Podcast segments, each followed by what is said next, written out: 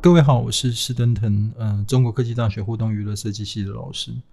那其实这一次的第二场的对谈，对我来讲有点私心呐、就是我这次请到的是三思设计的曾伟杰曾总监。那我才前一阵子刚跟他见过第一次面，但之前事实上是在影片里面看到，那时候刚好是跟邱志勇邱教授，我们有一个执行一个国美馆的数位科技新媒体。应用于博物馆、美术馆的研究，那时候请了三位演讲，呃，三位专家来做一个访谈。那其实当时在整理资料的时候，就对伟杰总监他里面有一些论述，其实还蛮惊艳的。就是这么年轻的创作者跟执行者，会对整个数位科技的想法还蛮精准，而且有他的一些坚持。所谓坚持，是可能在艺术形式上。所以今天大概我们之前就有先大概怎么沟通过，大概今天会用几个点去谈啊。不过这一开始可能就先请曾伟杰曾曾总监，大概先介绍一下三思跟您自己。各位听众好，我是三思的 J 这样。那三思是一个我们会说自己是做数位体验设计的团队啊。那数位体验设计其实包含了蛮多面向了，在讲。再分析的多一点的话，大概就是我们有做一些新媒体艺术的范畴的事，然后互动设计或数位体验这样。简单讲，我们就是用数位科技在做体验，对，然后所以就跟了很多不同领域的人合作。对，我，我之前呃在整理整个访谈资料的时候，就是那时候看到听到你的讲的内容，其实刚刚有特别在外面有跟你提到。印象蛮深刻的是，你在针对 AR、VR 跟 MR 这件事情，你觉得不要用关键词这种形式去限缩它可能的作用，所以它可能是一个非常流动形式的。所以当时你的想法特为什么特别提到在那个访谈里面去提到这样的一件事情？呃，应该说那是我看到的一个现象啊，就是科技发展的太快，其实大家呃很容易还。其实不太理解一个，应该说一个载体它的特性，或者是它服务的事情，然后就会说，哎、欸，我们是不是要来试试看做这个东西？所以就是我们常常会接到一些需求，是它从它从形式出发，但是像我觉得就是呃，如果就体验，我们还是会想要知道你到底要传达什么事情，或是希望观众什么情绪，或那个情境是什么。所以我觉得那个才是最重要的事啦。所以我那一次讲内容我有点忘记了，但是可能出发点就是会觉得大家在沟通数位科技的时候，很容易从关键字开始。我觉得这个可能不是一个呃那么准确的出发点呢。我觉得还是要回到人的身上，究竟我们有数位服务了什么事情，它才是重点嘛。其实我可以举个例啦，就像。YouTube 好了，其实它发展那么多年，其实如果我们推到看到十年前的影片，或十年前的热门影片，和现在就很不一样。但其实载体没有变过，对，而是大家对它的理解、实用性，或者是呃我们的 device 也在演进，就是大家生活经验，呃，然后开始理解，或创作者开始理解，他可以在什么情境下做什么事，就是慢慢慢慢的。可能它就会有它精准的语会出现。对对，那我觉得，呃，就是如果我们一开始如果就从哎、欸，我就是要做 YouTube，那可能就还搞不清楚它的呃到底可以做到什么，然后观众是不是需要这个体验呢？就会我觉得有时候会跑掉，就不太会解释这件事。不过我之前应该刚好是，其实那天听了你的演讲，因为跟邱老师是分批整理这些资料。听了之后印象，我后来写了一篇是关于文化技术的论述去谈这件事情。因为刚刚提到载体嘛，我觉得技术本身也就是一种载体去呈现内容，不管你是怎么样传输、传达那种互动体验的。我觉得相对有时候在看你们作品的时候，你们对于那种在体验感这一块，因为你你甚至之后有讲一些部分，就是在科技部分是不需要去服务内容的。那这件事情我就觉得比较特别，就是。有时候会觉得，以科技艺术的创作者来讲，其实他们对于一些技术上的坚持，其实都会觉得，嗯，我觉得是一个把它当成是一个很神圣的工具，这是我叙事的方式。嗯，有时候会觉得内容的部分，可能在艺术家其实有时候会做一些取舍。但博物馆其实是比较需要内容的传载，真是不能讲说准确传达了，至少是要大部分传达给给人。所以这部分在你在做艺术跟跟整个你的博物馆科技这一块，有没有遇到一些你自己必须要去做一些调整跟妥协的状况？比如说有些案例这样子。就我觉得这呃。其实啊，这个这个题目啊，一开始要回到讨论到底什么是艺术，什么是设计啊？那对我而言，就是其实呃，艺术就是从自己出发，对，所以创作者要坚持什么，或者是他呃，就像刚才讲，他对科技的美才可能有所坚持，我觉得这都是合理的。而且甚至科技的美才可能有自己的语汇，有自己的好玩的地方，那个是创作者喜欢的，所以在坚持这个，我觉得都倒无妨。但如果我们进入了设计范畴，其实设计范畴是要从别人出发，就从使用者角度出发，或者是真的在务实的解决问问题这样。那如果当在这种在这种象限上的时候，其实我们呃的做法就会呃，其实就就就不会去坚持说哦，我们一定要用什么媒材、什么技术，嗯、对，还是一样，就是回到那个使用者身上。他呃，如果他是小朋友。那他需要什么样的情境？我们再选择用什么工具？那如果对，就是先设定体验嘛。那我们去定义那个情境到底是什么？我们要沟通什么？对，那要的情绪是什么？我们再来倒推到形式上。对，所以我觉得在呃不同的象限上做法会不太一样，嗯、但有一些是蛮中间的东西啊。我会说，就像有呃上次可能有讲到，就是有创作型。呃，成本很高的设计这件事情，对，那可能创还是可以把一些自己创作的手法或自己的语汇放进去，但仍然的可以传达某些事情。对，我觉得还是有这种折中做法。但是，呃，当一个我们要做一个作品的时候，我们会设定好我们现在到底在哪里，然后再执行这样子。嗯，在整个设计上面，如果是说，比如说 form follow function，就所谓的功能跟形式之间。因为听起来比较像是，如果以体验为先的话，功能就会占一个蛮重要的位置，对不对？所以你在形式上面就必须要对针对这个形式、针这个功能去做一些调整。比如说我们现在的观众体验，如果是小朋友的话，那可能是在某些体验上面比较不适合。比如说 AR 跟 VR 来讲，视觉的沉浸感，VR 效果比较好一些，AR 可能就必须要使用。牵涉到所谓的装置，像这种会常经常出现在你的设计的使用上嘛？因为一开始博物馆其实很蛮常要求你的 TA 是谁，那 TA 事实上就先知道你关于体验设计上面的趋向。那这件事情会在你们的公司讨论，或在整个设计后端的整个使用设备上面跟设计内容上面，会有比较决定性的影响吗？我之所以一直问这个问题，是因为。我我本来以为很多的艺术设计可能功能会放着还蛮弱的这少的一个部分，但是如果你同意我刚讲的说那呃三四是还蛮着重在互动体验上的功能的话，这个部分就有点跟我原本的理解有点有点差距。应该是说说我们其实在这之中摆荡，就是我我们团队比较没有坚持说。我们要创作，或是我们要做很三四的作品，对。但是有时候，但大家就觉得你们很三四，对。呃，就是有时候，呃，应该是说，或者是大家会说，嗯，我不要讲。有时候我们其实是在，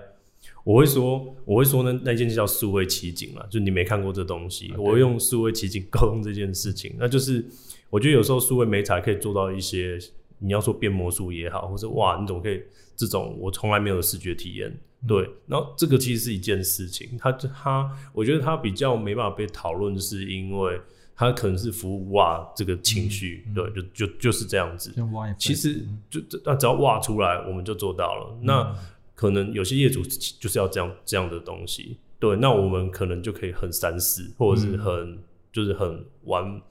很玩心的去处理，就呃做我们想要做的，或实验我们想要做的方向这样子，对，但是。假如今天是客户的目的很明显，就是他需要讲述一个，或者是要沟通一个很明确的事情，嗯、对，那我们当然就会有所调整，而不是对，就是就是，呃，还是我们还是会厘清，就是到底现在是要服务什么事情，然后再在里面调整这样子。就像你刚刚讲那个流动的这件事情，事实上就形式每次都不同嘛。啊，我我也觉得博物馆之间的所谓的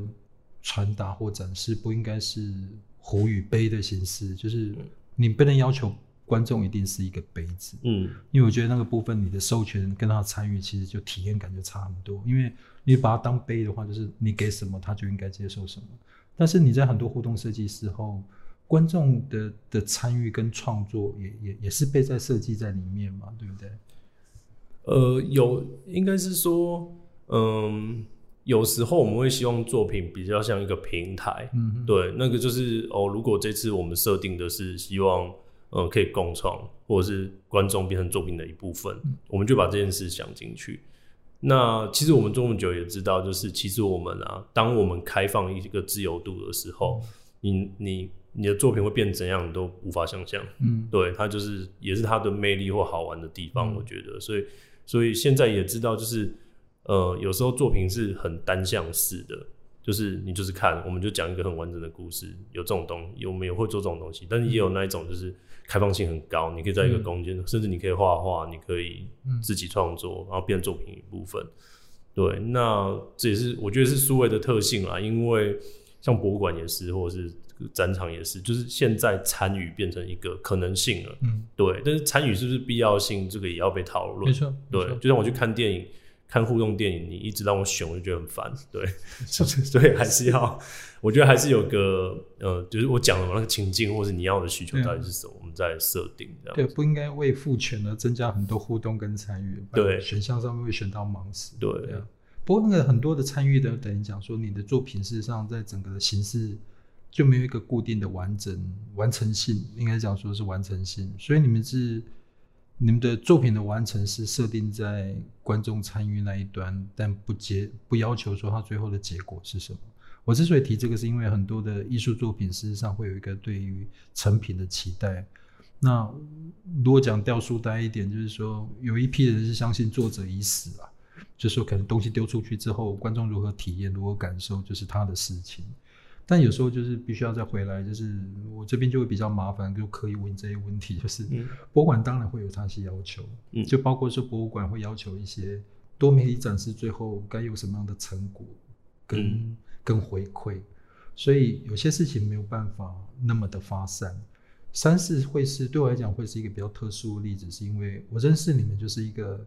高艺术品质的互动设计团队，那很多公司不是。他们可能会面对比你们更多的挑战跟限制，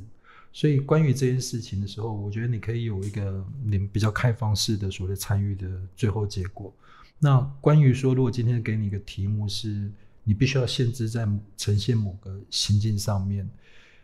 你会再保留给观众的参与权吗？还是你觉得你的作品应该就是随时掌握在传递内容讯息上面？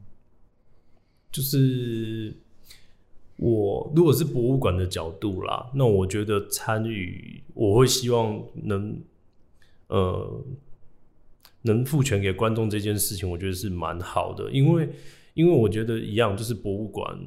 说实话，一个博物馆数位不是。必要，嗯、对，它就不是一个必要的东西。但那它能提供的，你还蛮敢讲的。对，是啊，虽然做这一行的，就是数位就不是必要的东西啊。但是它有一个可能性，就是可以改变你的观展经验。是啊，对。那这个，那这个，我们要提供什么观展经验，一样是这个核心问题。嗯，对，为什么为什么做嘛？那我们就是会知道哦，那数位的角色是什么？嗯，对。那那我必须得说，数位也可以是我完全不给观众参与的权限。对，它搞不好还是很好看。对，像 TeamLab 也有那种很没错，就很叙事的，但我看的时候还是对，还是沉浸其中嘛。所以我觉得参与也是一个呃不是必要的事情，但我会蛮支持这一点，是因为我觉得参与是。没有数位很难做到的事，嗯，对，那数位进来这件事容易做到，对，所以我觉得它是一个数位的特征啊。所以你当你讨论一个东西要不要用数位的时候，参与是我很前面会考虑到的事情，应该是这样讲，就是嗯，因为数位的特性，对，就像我们以就讲媒体好了啦，以前我们看电视，我们就是看新闻，对，然后现在放上平台之后，下面可以吵架。对。我可以很容易的转载，嗯、对，那我可以随选看，对，嗯、那我觉得这些都是就是数位才做到的事。那如果今天选择用数位的话，我就会认真去想这件事情啊。嗯、但数位能做是很多了，它就是一个，但是我觉得它是一个特色。嗯，对，我们上次去公司的时候，我们特别提到那个案子的时候，就有特别提到说，观众的声音如何被留下来，观众如何在这个作品上留下记录。像你在整个创作过程中，跟你公司的作品中有类似这样的作品，是让观众的的那个，比如说他的留言，或是他的任何一个变成在后台里面资料，就形成作品的一部分这样的一个案例吗？呃，其实我们现在做捷安特博物馆，那最后一个厅出口出现在还没开幕了，但是就是即将开幕，那就是最后一个厅的时候有一个。我们会说它是一个类问卷的呈现，嗯嗯、对，其实，呃，它对我而言，说实话，就是把呃，像是问卷也好，或回答问号，用数位进来之后，它变成另外一个形式的出现，对，那就我们可以做这件事，但必须得说啦，就是呃，我们早期在做的时候，就是。一样，大家对这个议题不是很熟悉。就、当那么自由的时候，他们会担心啊，有没有人会留脏话？有没有人会很负向？啊、但其实我们做久之后发现，就是、嗯、啊，就是正常社会就是会这样。所以，所以他们好像也开始接受了。是就是现在对酸民或者是什么，大家也不会那么在意嘛。以前可能就是以前其实就是讯讯息的流动很困难，嗯、对，然后大家都只。只讲好的，然后负责就很保守这样。嗯、但我觉得现在就是正负辩证各种好坏，嗯、我觉得接受度其实都在现在的氛围下越来越开放了。嗯、所以我觉得现在客户的态度也慢慢能接受这这件事情。对，因为另外一个问题就是也延续，也刚好就是分享一些经验，就是博物馆也当之前有所谓的文字 App、文字网站的时候，当然也开始对于花很多钱的数位科技会有一些检讨。那我我相信，可能双方都必须要去针对这个所谓的量化或它的效度里面去提供一个真正的验证了。不管是使用人数或是它的满意度调查，其实都有必要去去知道。那在你的经验里面呢，就是说。你会不会在不在整个规划上面会把这个部分，就比如说 keep it keep in mind，就是你你怎么样去去思考里面，还是说，这样目前的整个博物馆生态跟委托里面是没办法让你们一直到后端去做这件事情的？对，因为其实整个委托过程中有时候预算有有差嘛，有些比较少的预算，你就再多要求你做这件事情，其实有点强求。但是比较大的预算的时候，当然你如果要做一个更好服务，甚至是建立比较好的关系，当然就是博物馆必须要知道你说的东西到底多有成果、多有效。这些部分你们之前是怎么样去跟博物馆呈现或是分享的？嗯，呃，这个一直来我们也很苦手，进行这件事很苦手啦，因为。我们简单讲，就是我们光要在预算内，然后把案子做好就偷笑了。对，但你讲的就是另外一块，是某种追踪，或者是我预设的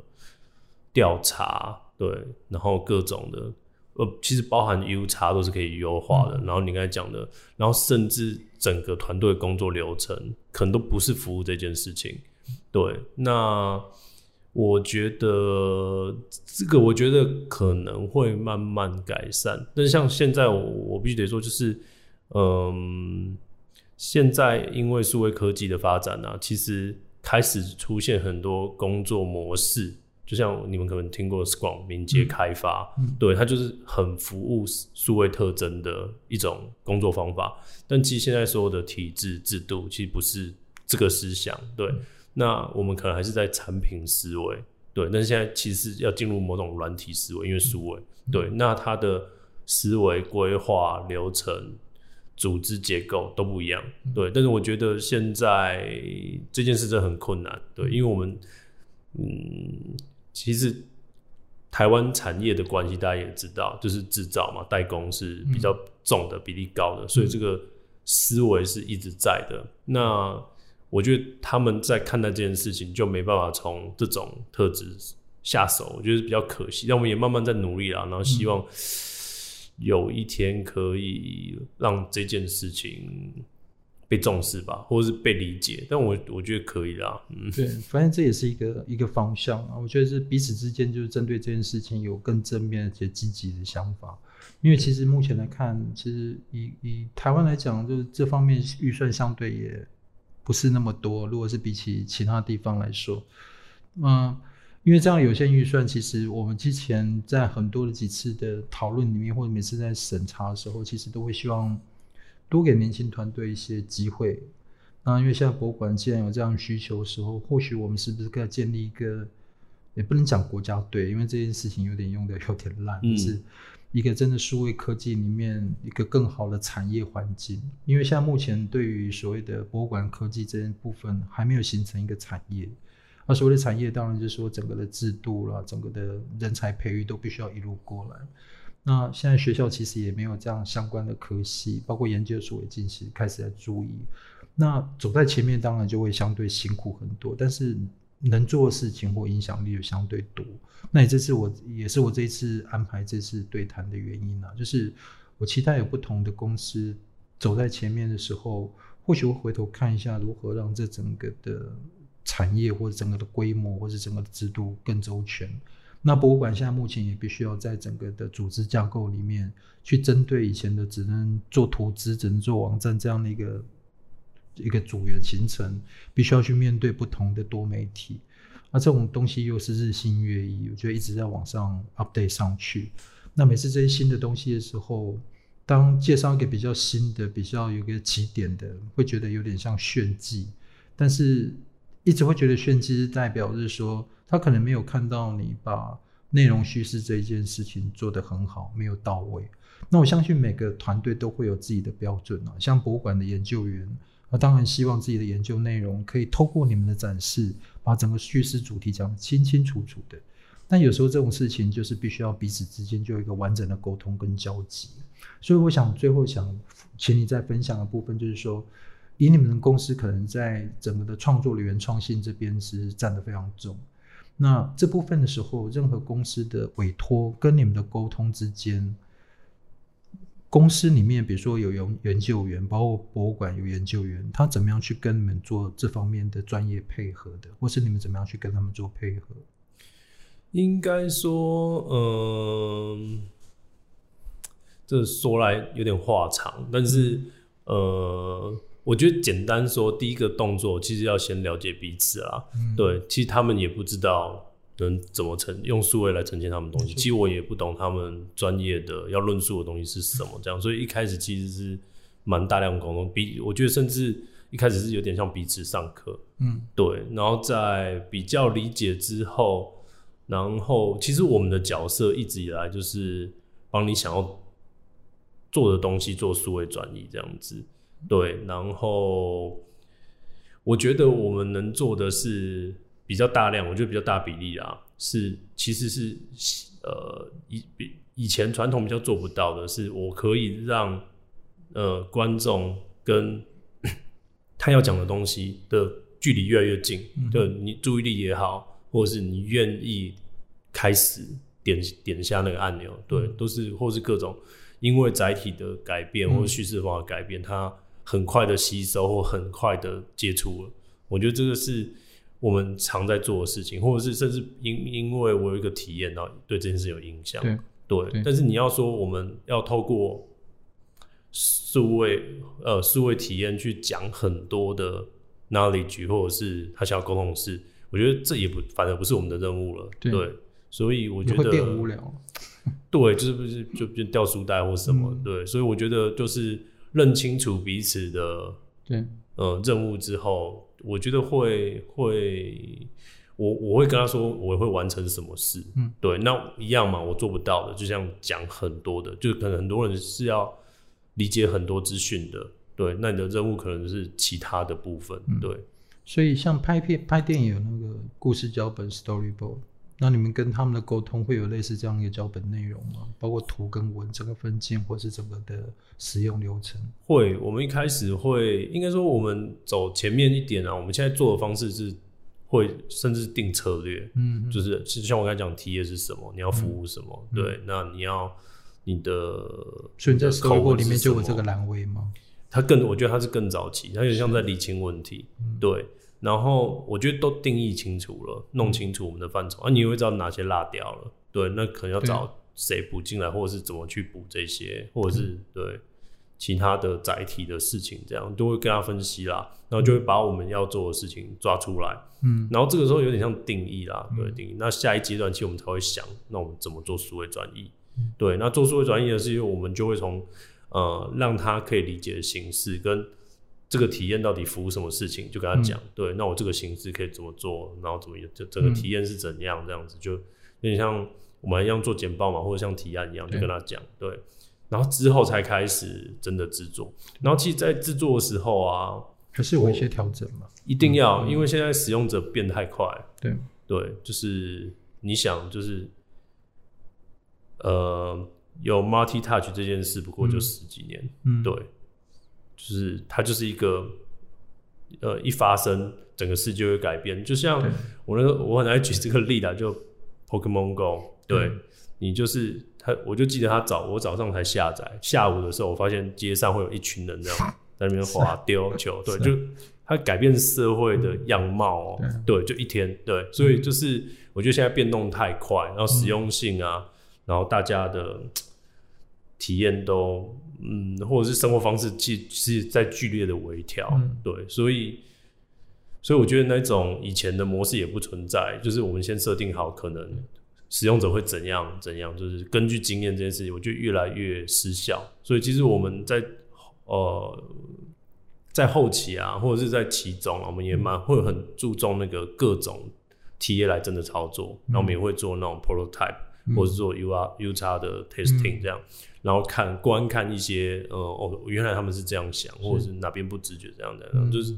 是，但都一样，回到那个一开始我们设定，我们到底要呃服务什么事情，然后看有没有跑掉，嗯，对。然后我我觉得，呃，应该是说真的很难猜得很准，这样讲，对。而且我们其实很多时候，我们的我们设计的体验，我们自己也没做过，对。对，那又是另外一个问题，这样子。哦、嗯，我想最最后部分大概就是说，我们刚刚有谈这边，我们像主题就是数位转译嘛，所以我想说听听不同的业者专家对于数位转移这件事情的看法，因为我也专专门针对这个写了很多，但是我觉得那个部分就是在国外案例爬书跟学术跟论述上面，那我想在实务端这边怎么样去看待数位转译这件事情。其实数位转译，我觉得是有机会是一个独立的事情啦。我觉得甚至有什么数位转译的顾问公司，我觉得都是有机会的。但是我觉得比较难的地方就是，嗯，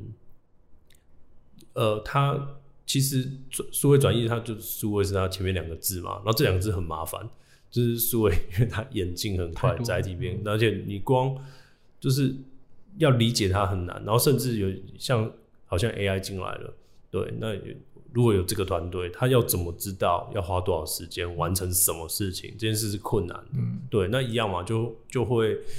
你可能甚至要内部只有 R&D team 嘛，什么？如果你要做的很完整，或者是真的是比较走在前面的话，那他一样，就是我觉得有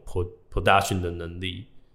是跑不掉的。如果你要真的做很好的体验，或者是就我刚才讲，就是用比较新的科技的话，那你的 production 就跑不掉，所以这种公司慢慢慢慢，你就会觉得，嗯，好像都还是 production house 或者是这种制作公司，但就是它的本质上，让它很容易是这样。而且我觉得，甚至数位开始之后，有以前可能都有一个创意总监，对。对，然后他就会把整个 concept 或者是、嗯、哦，我的我这次作品要长什么样子，说脚本全部定义完。我觉得数位这件数位还用这种模式的话。很多时候真的没办法发生新新东西的新的特质，对，职能，嗯，对，所以我觉得现在我们反而觉得，像我们公司，我觉得其实每个人都是创意，对，创意总监他只要做选择就好了，对，但其实很多的讯息可能性，然后其实我觉得现在是 button up，对，因为那个中间者其实已经慢慢对这件事情没有敏感度了啦，对，所以我觉得。呃，中间者一样要随时 update，但是其实那个 production，我觉得那个那个他们对那些美彩的理解度也要可以被传递，对，这是蛮重要的。对，我最后做结语，大概就是我们觉得对谈，我觉得让我还蛮清楚，对于那种数位转译这件事情，不见得是在体制外的一个第三第三方的人，或许只是一个体制内的一个新的职能，包括是在你们公司里面，就是每个人都是创意总监。那因为目前很多的工作形式，可能就是像以前不可能存在的一条龙，跟里面还有提案。以前的大广告公司 production 就直接交给 production house 在做，所以像目前如果是各种专业必须要去融合的时候，我觉得也是一个因应你刚刚讲的所谓的数位形式都是流动的一个，我觉得一个完整的做法。所以这次的整个的对谈，我觉得还蛮清楚，就是对我来讲，新的数位转移的概念大概会从这次再慢慢去去聚焦。那相信未来会有几次的对谈。会有不同业者专家对于数位转移这件事、转移这件事情有不同的诠释，我们可能慢慢能聚焦。或许我们可以从这样的方式去慢慢去发散，甚至是一个共同聚集，去针对某些事情产生一些影响。这是影响，当然是未来可能是在职能上面，或者是我们学校端里面，或许这个科系就应该要慢慢存在。或许它这个职能是为了面对很多数位新的科技里面，它必须要不仅是 update。他可能就不需要全部知道，但是至少在对于神的专业上面的取舍，可能是内容跟科技，他就 hold 得很紧。那产生一个创意总监的职能之后，可以在某个专案里面去形成效果、形成作用，甚至对外做沟通。我觉得这件事情也是一个可行的。那感谢曾总监提供我们这一次的对谈的内容，觉得非常精彩。那之后我可能会再针对这一次的整个的对谈写一篇专文，当成参考资料。那最后再感谢总监今天给的机会，谢谢，谢谢大家。